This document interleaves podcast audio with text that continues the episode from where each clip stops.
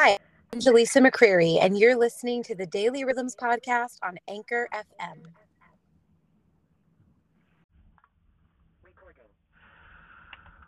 Well, greetings, everyone, and welcome to Daily Rhythms. I'm your host, Vic Hunter. And let me tell you, I'm very cold natured, so I'm standing here in my studio with my hat on. That's how cold it is. Just thought you'd like to know.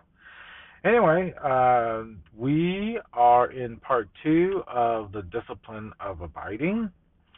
So glad you could join me today, as cold as it is. In the last episode, we looked at the first five verses of John chapter 15 where Jesus introduces this concept of abiding. He describes himself as the true vine, making his disciples, that is, you and me, the branches that are connected to that vine. Our connection to the vine indicates that we are intimately connected to Jesus Christ, and as such, bear much fruit for him. God the Father cultivates the vine so that it will bear even more fruit. And that's what he does with us. So that's a summary of what we've talked about previously. Uh, if you haven't already, I suggest you go back and listen to part one to get more detail. We concluded last time um, talking about this idea of the one flesh relationship between a husband and wife and how this kind of relationship relates to the relationship of abiding with Jesus. It's what abiding is all about. As we talked about last time, uh, Jesus' desire is that we be one with Him in the same manner it is the only way we can bear fruit. Bearing fruit for God is what this relationship with Jesus is all about. But we can't do it alone, right? We must be connected to the vine because, as Jesus says in verse 5, without him we can do nothing. So let's read the, the, the rest of our text, um, verses 6 through 11. Jesus says, If anyone does not abide in me, he is thrown away like a branch and withers. And the branches are gathered, thrown into the fire, and burned. If you abide in me, and my words abide in you, ask whatever you wish, and it will be done for you. By this my Father is glorified, that you bear much fruit, and so prove to be my disciples. As the Father has loved me, so have I loved you. Abide in my love. If you keep my commandments, you will abide in my love, just as I have kept my Father's commandments and abide in his love.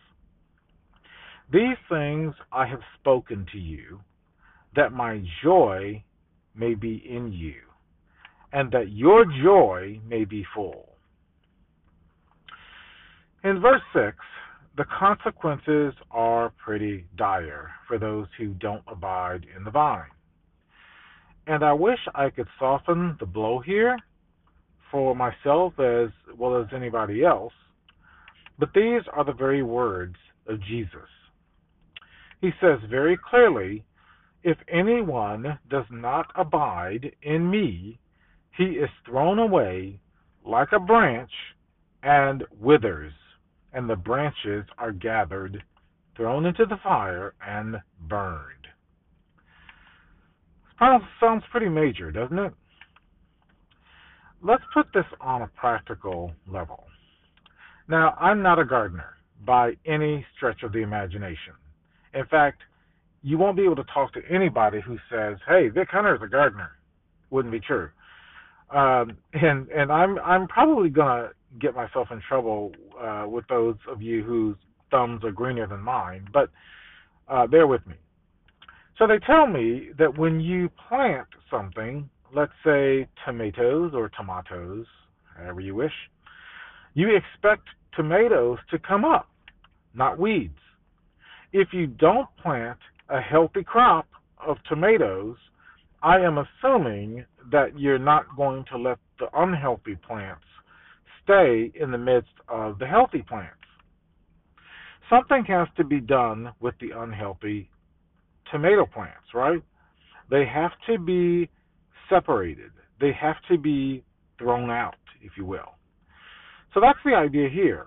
God the Father is the one who prunes, and He is also the one who casts the non bearing fruit into the trash heap, and they are burned with fire. Now, most scholars uh, take this to refer to the judgment uh, that is placed on those in the kingdom of God who are not bearing fruit. Judas is often used as an example of one who did not bear fruit for God uh, in John chapter 13 and came to a very tragic end. Now, if we just stop there, we're liable to think that God is being unjust and unfair. So let's not stop there. Let's read verse 7. Jesus says, Conversely, if you abide in me, and my words abide in you, ask whatever you wish, and it will be done for you. God's divine judgment is followed up by God's divine promise. When God's kids are intimately connected to Him, He blesses them. And folks, God loves to bless His kids. Not only that, but verse 8 says that God is glorified when we bear fruit. You want to know how to glorify God? Bear fruit. It's all about His glory anyway, not mine. If it were about my glory, then it would be about me being a good, kind, and decent human being. But that's not what it's all about.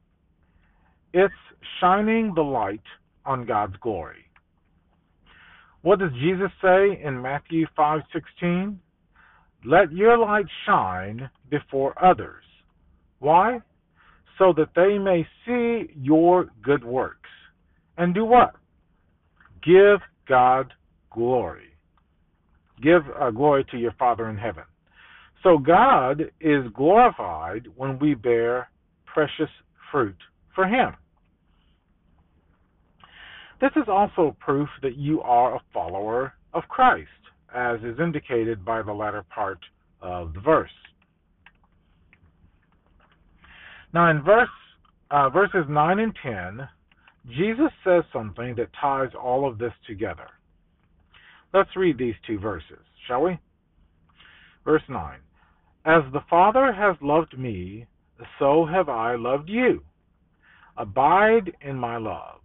Verse 10 If you keep my commandments, you will abide in my love, just as I have kept my Father's commandments and abide in his love. There is this deep connection of relationship between Jesus and the Father. And Jesus is inviting his followers, you and me, into that holy relationship.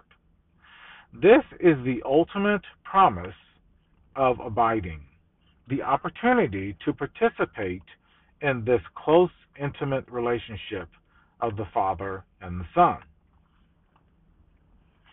The verse 10 indicates that this is conditional. Jesus plainly states that we abide in his love by keeping his commandments. And he makes the correlation of how he abides with the Father by obeying his commandments. Jesus is not asking us to do something he has not already done. He's paid the way. He concludes this section by encouraging us with the joy that comes from abiding in him. It is a joy like no other. It goes beyond some giddy happiness. It is the kind of joy that is not dependent on circumstances, but being in union with Christ. Now, I've known people, and I'm sure you have too, uh, who have had debilitating diseases, but because they were strongly connected to the vine, Jesus Christ, could experience inexpressible joy. This joy cannot be explained, right? It has to be experienced. Jesus promises that abiding in Him can bring about such joy. Before we conclude, um, I want to take us back to this matter of bearing fruit. The question might be asked what kind of fruit should we bear for God? What does this uh, fruit bearing look like in our everyday lives?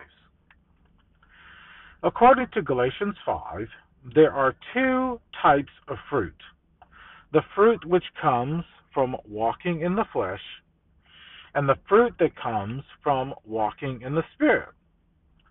Starting at verse 19 of Galatians 5, Paul describes the first type of fruit. He says, Now the works of the flesh are evident sexual immorality, impurity, sensuality, idolatry, sorcery, enmity, strife, jealousy, fits of anger, rivalries, dissensions, divisions, envy, drunkenness, orgies, and things like these. And he says, I warn you, as I warned you before, that those who do such things will not inherit the kingdom of God. Now, obviously, such behavior is an example of a branch not connected to the vine. And Paul's statement in verse 21 that such persons will not inherit the kingdom of God could harken back to what Jesus says in John 15 about these branches that are tossed aside and thrown into the fire. This is pretty strong language, folks. And if I were writing this, uh, I might be tempted to soften the tone a bit to make it more palatable to my readers. But Jesus and Paul have chosen not to do this. And that just as well. Uh, we often need such hard language to provoke us to uh, acts of righteousness. So that's the fruit of walking in the flesh. But there's good news ahead. Here's the fruit of walking in the Spirit, starting at verse uh, 22. Paul says, But the fruit of the Spirit is love, joy, peace, patience, kindness, goodness, faithfulness, gentleness self control. And he says, Against such things there is no law. If we were honest, this is the type of fruit we long to bear.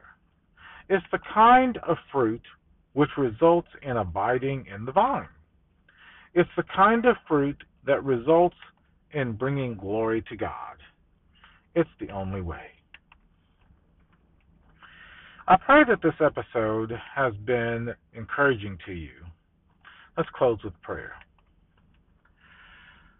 Father, we recognize you as the true vine, and we are the branches.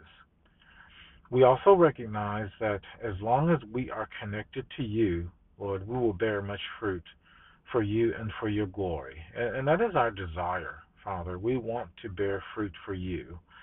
So help us to do just that, Father. Help us to follow the dictates of the Holy Spirit and not the dictates of our flesh, so that we might bear much fruit for you. In Jesus' name, amen. Thanks for tuning in today, and as always, please remember to like, follow, and share. God's blessings to you all as you abide in the true vine of Jesus Christ.